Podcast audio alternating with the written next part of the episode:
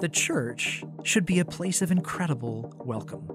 We want it to be a place of warmth and invitation, where someone who uh, has gone through reassignment surgery or is considering it or is dealing with same-sex attraction or, or anything in the LGBTQ plus uh, arena, that they would find hospitality, a community that wants to know them and enjoy them, and help them wrestle with all kinds of sins and temptations and struggles and hardships and sufferings. Someday, you will be strong and healthy forever. Essential to, to our caring for each other is we actually move toward each other rather than wait for somebody to move toward us. Every person is wrestling with those two basic problems problem of identity, problem of evil, whether it's coming at me or coming from within me. what is so remarkable in how the Bible approaches people in suffering, fully cognizant that they feel he's far away, is over and over and over again. It says he's near.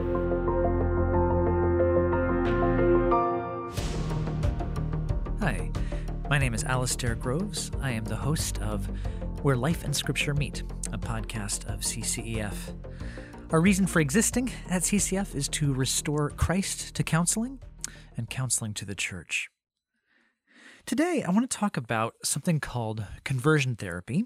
I want to talk about conversion therapy because of a couple things, or actually three, really. Number one, it's been in the news of late. Uh, number two, it's potentially confusing. And number three, I think it raises three important challenges for biblical counselors and, and for the church. So let's start with that first part. It, has been in the news. Uh, some of you may have heard about West Lafayette, Indiana. Uh, and there's a church that those in the biblical counseling world know well, a faith church there in, in Lafayette. And in that town, they tried to pass an ordinance that was actually going to ban conversion therapy for minors. Penalty was up to a $1,000 a day fine, even for unlicensed counselors which would hit a lot of us in the biblical counseling world. Uh, that was picked up by Al Mohler on the briefing and TGC's blog and World Magazine and the ACBC podcast. So you may well have stumbled across this, but it's certainly not a new a new issue or new concern. So let's move to to point number two. Conversion therapy is potentially confusing, raises an immediate question what is conversion therapy? Well, my own story might be an easy way to, to sort of walk us into that. Uh, I first heard of conversion therapy, or what someone called reparative therapy, back in the 90s. And it was connected to this group called Exodus International, and I didn't really know much about it. Uh, it sort of made sense to me, though, what I, I heard. They were saying, uh, as far as I could tell, that this was a, a ministry, an idea all dedicated to helping people not be gay anymore. And that made sense to me as as a Christian. Like, okay, yeah, I can see where that would be helpful. People who are gay go get some kind of therapy, and then that leads them not to be gay anymore. Now, I got into biblical counseling and biblical counseling training, and that perspective began to be challenged. And the first challenge was was this this focus on shifting away from an attraction to one body type toward another body type uh, or to, to put it a little more bluntly, if you have successfully changed from lusting after the bodies of other men, if you're a man, or other women, if you're a woman, and now you lust after bodies of the opposite gender, the opposite sex, what exactly have you gained? Let me put it another way. What is a Christian's goal when faced with a sexual temptation? The goal is to be faithful. The, the, goal is to resist temptation. The goal is to say no to the urges in us that lead us away from the Lord in any kind of struggle, with any kind of lust, sexual or otherwise. So fundamentally, we're interested in godliness and self control and saying no to temptation in any form it takes. We're actually not interested in trying to shift from one area of temptation, one, one kind of struggle, to another. And most of all, if you really want to get down to the core of it, we're about saying yes to Jesus in pursuing righteousness and, and bearing fruit and serving in love everywhere we can, not about being defined by our struggles or our temptations.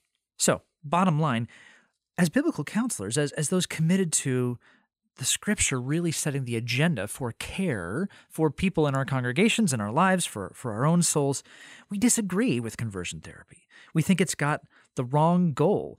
If the fundamental goal there is to pursue a change of temptation type, that's not actually anything that we are interested in. And again, Exodus International was well intended.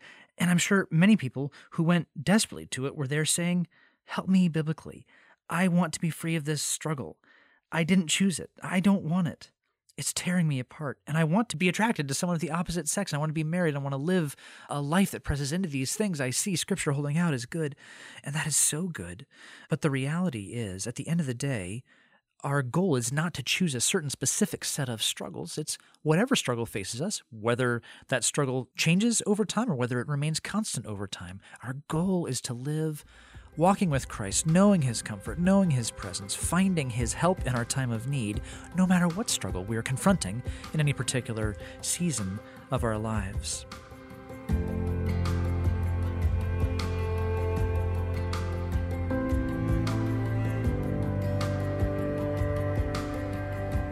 Now, as sort of a brief parenthetical notation here, not only would we disagree at the goal level, but the the ex-gay ministries, things like Exodus International, uh, found over time it doesn't work. Uh, it does not bring lasting change or a cure or a reorientation. So it had a, a sub biblical goal and often sub biblical methods, and there was all kinds of crazy stuff that, that went on, and people were put through really, really unimaginably painful things in an effort to, again, to quote unquote cure them of these desires. And it just had devastating impact in so many cases. And to their credit, Exodus International shut down, I believe, in 2012 and apologized for the damage they'd done and saw that this effort simply to change from one kind of desire to another was not actually something you could do by just throwing enough sort of counter stimuli at people and, and so on and so forth. So, having said that about what what conversion therapy at least was i think there's three important challenges that the evolution of conversion therapy raises for biblical counselors. What i said uh, a moment ago is that conversion therapy as i came to understand it in the 90s which is sort of the heyday of, of conversion therapy was about ministry to those struggling with homosexuality. Well transgenderism, transgender struggles, gender dysphoria, that has I think it may actually have always been part of the understood definition, but it, that was definitely in the background in the 80s and 90s when conversion therapy was at its height. But that has come much more to the fore. Culturally, a lot more people talking about that, struggling with that. That's in the public eye in a way it just didn't used to be. Uh, so, conversion therapy uh, today, if you you know go on the APA uh, American Psychological Association website or, or anything like that, you'll find it being defined uh, not just about sexual attraction and sexual orientation, but about gender identity, and in particular, not just about identity or orientation, but about expression. Are you expressing this identity? And the, the current definition of conversion therapy would be anyone who's trying to help someone change at an orientation level or even an expression level. And I'll come back to that in a moment. So, so the first challenge this whole situation presents to us as, as biblical counselors, it reminds us that these struggles are real and they are incredibly hard for those who are struggling. Both, both struggling with, with gender identity, gender dysphoria, uh, same sex attraction. I mean, just phase one here if you are in the church or thinking about the church or trying to move toward the church or have been in the church all your life, it is such a difficult and in almost every case shameful thing to talk about to to even admit that you are struggling here or to find someone you could process with is extremely difficult. It's hard enough for people to talk about struggles with you know, lust with the opposite sex or pornography.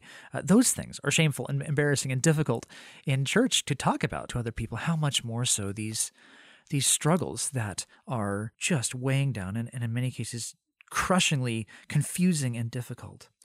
And I think another piece of things that, that maybe doesn't get appreciated as much as it needs to be for those who don't struggle with gender dysphoria, with same sex attraction, would be just how constant the struggle is. For those with same sex attraction, yes, there are moments of temptation and, and embarrassment. And do I struggle in a way that's more open? And how are people going to respond to me? But even then, just the sense of do people really know me? What's it like to walk around in church with a struggle that most people don't know you're struggling with and to feel like, what, what would you actually think of me if you knew? And again that's that goes far beyond sexual struggles but it's it's extremely pressingly difficult for for people and then for people who have been able to speak and who have confessed or who have shared this this experience they have with others and then had even a, a good response there's still always this question of do i know where i stand with the people around me that's incredibly difficult. Or, uh, and this is true with same sex attraction, but probably even more so if, if you're dealing with any kind of transgender type struggle, just a sense of I don't feel comfortable in my own body, my own body, my constant experience of living in a world in which I have a body and I'm, I'm body and soul together. It doesn't feel right. There's this internal endless sense of off and discomfort and clash.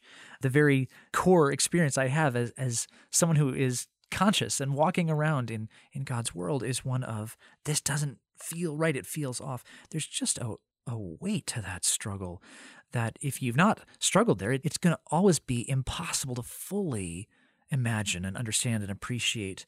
But as much as as you can, you want to be able to say, wow, I, I want to have a category for just a depth of compassion for the hardness of what that is and and for how little others are going to understand around you, even when they're trying, which of course in many cases people aren't.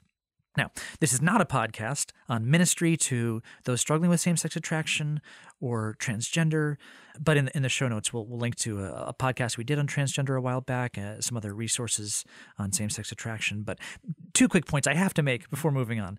Number one, we don't believe, as Christians, as biblical counselors, as, as those trying to follow the scripture, we don't believe that embracing same sex attraction or transgender as an identity is a good thing. Our identity is to be children of Christ, not a certain sexuality. And that actually goes for if you would describe yourself as heterosexual or words like cisgender or whatever.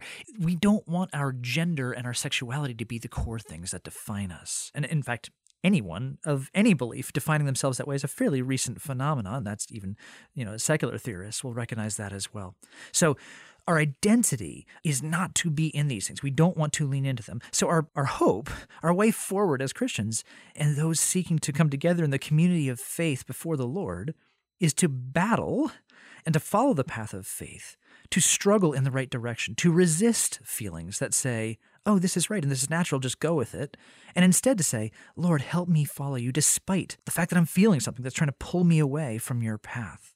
So, just like all of us need to pray that in many areas, we all feel things that feel true in the moment or, or, feel true to us in general, but they're pulling us away from a path of faithful obedience and walking with the Lord. So, same sex attraction and transgender are things we don't want to encourage people to pursue. We want to pursue them to help them to resist these things that are not actually good for them. And so, the second thing I got to say is the church should be a place of incredible welcome.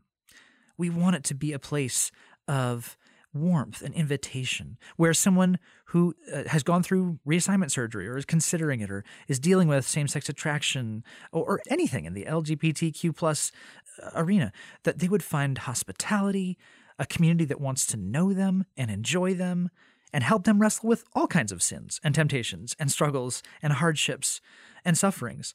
And that we would be looking to invite them into friendship and help them wrestle well. And that we would be looking to invite them into friendship that they would help us wrestle well and faithfully across the board. Because in many ways, our struggles are all the same. We all know what it is to want something we shouldn't have, to feel like something would be good for us when it is in fact not. That's not unique to transgender or same sex attraction. And on the flip side, these are individuals with their own stories. These are people whose particular struggles are ones that you may not be able to really deeply relate to. It may be a learning process of even beginning to imagine what it is like for another person. That's true well beyond sexual struggles or gender struggles. We want to be people who are endlessly curious. What is it like for you? How are you growing in the Lord? Where are the struggles of this world pinch points for you. And I'm happy to say this is already happening in many places and many churches. I know lots of stories of churches doing this well and of people finding safety and love and welcome and friendship. Sadly, that probably is not the majority experience, but it's not absent. That is real. A church is not utterly failing in this, and I'm deeply, deeply grateful for every case where that has been true, and I pray it will become more and more true.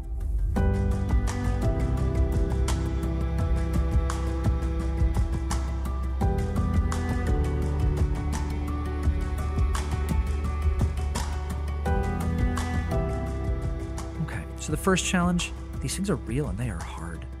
Second challenge as counselors, we're being lumped in with conversion therapy. We're being called conversion therapists against our will. That's frustrating. That's hard. We've always disagreed with conversion therapy, but now we're being told that we're doing conversion therapy no matter what we say. And there's sort of a sad irony here that our self-identification as, as people who don't practice conversion therapy is being is being denied and overruled. In the old days, it was easy to say, hey, we're not conversion therapists because we, we were trying to help people resist same sex attraction as a temptation and not act out of it, but we weren't trying to cure their orientation.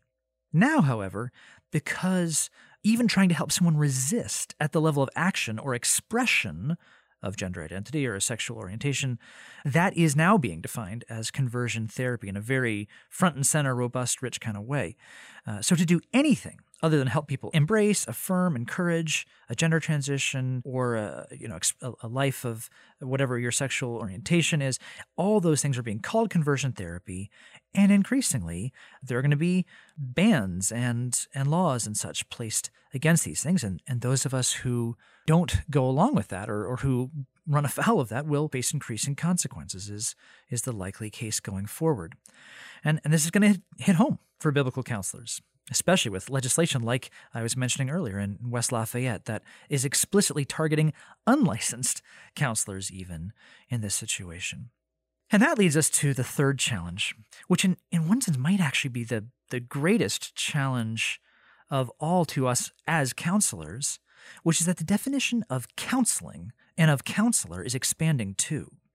Again, thinking back a, a, couple of decades, to be a counselor in the eyes of the law usually meant either that you had to call yourself a counselor or a profession, professional counselor, licensed counselor, a certain kind of therapist. If you use certain titles, you were then liable to certain laws. But if you didn't call yourself that, those laws would not apply to you. That was one way of sort of the law understanding who counselors were. The other way typically would have been are you charging money for what you're doing? Are people paying you for this service? Well, in that case, you're, you're a counselor. But the definition has become increasingly more sweeping and is now often, uh, again, at least at face value, it's, it's basically anybody who's trying to help anyone else change. Uh, I ran into this first uh, over a decade ago with some of the New Hampshire uh, licensure laws where I was looking to set up practice and realized I was unable to. Uh, I remember telling people at the time, it's like, wow, I, I, read the law. They basically said that biblical friendships, you need to have a, a state license granted to you before you can, can do it because the language gets so sweeping. The West Lafayette Ordinance, that thankfully was withdrawn, here was the language that was being proposed. Here was what a counselor was anyone who was, was using, quote, techniques used to help individuals learn how to solve problems and make decisions related to personal growth, vocational, family, and other interpersonal concerns. Now, depending how exactly you might define the word techniques, that's a decent, if sort of generic, description of all of discipleship. Right? That ought to be a description of what every Christian is doing in every significant relationship in their life. We should all be interested in helping each other solve problems and make decisions related to personal growth and to our vocation and our family and relationships of every kind, right? That's that is what Jesus calls us to do. Make disciples, help people to grow in love and wisdom as they live in this world.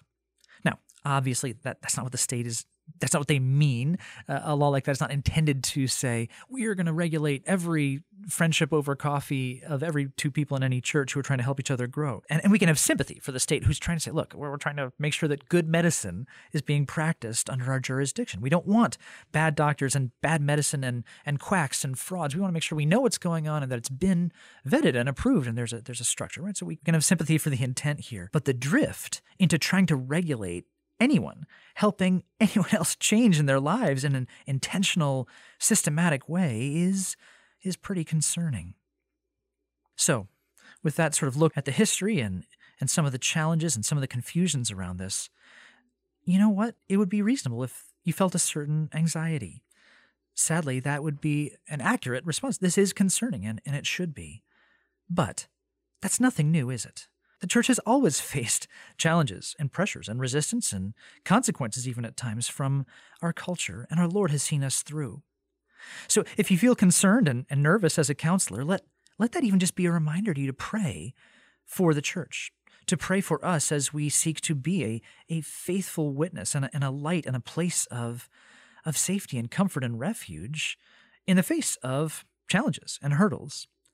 And when you feel any anxiety as a biblical counselor or as a church member and, and discipler, let that also be a reminder to you that the hurdles faced by those struggling with same sex attraction, those struggling with gender dysphoria, as they try to come into the church and participate in the life of the church, their struggles are 10 times anything that we will ever face, no matter what law we might end up feeling we had to violate or stand we had to take. So let's pray for them. Let's pray for them to experience welcome and the Lord's goodness, knowing that the Lord is good. He will walk all of us through this, and He can and will use even these things to strengthen us as individuals and as His body and as His beloved bride. Let me just pray for us. Oh Lord, help us as those who would counsel to be full of courage and full of humble compassion and full of hope that you will give us the opportunity to love well and that we can bless others, particularly those who are struggling with a sense that they don't belong in their body in this way, that they are drawn to those of the same sex. Lord, help those who are struggling, those who are listening to this right now and who may have felt this incredibly stirring them up and perhaps uh, raising hurtful memories, perhaps being deeply uh, discouraging to them. Lord, I just pray, wherever their emotions are at this moment, will you give them rest? comfort for their souls, help to walk in a way toward you over the long haul as they seek to honor you and be faithful. And lastly, Lord, thank you so much that you love your bride, that you care for your church, that you have our good in mind and you will not let us go, and you will bring us to your side perfectly and forever. Help us just hope in that and step into it one little bit at a time, we pray. Amen.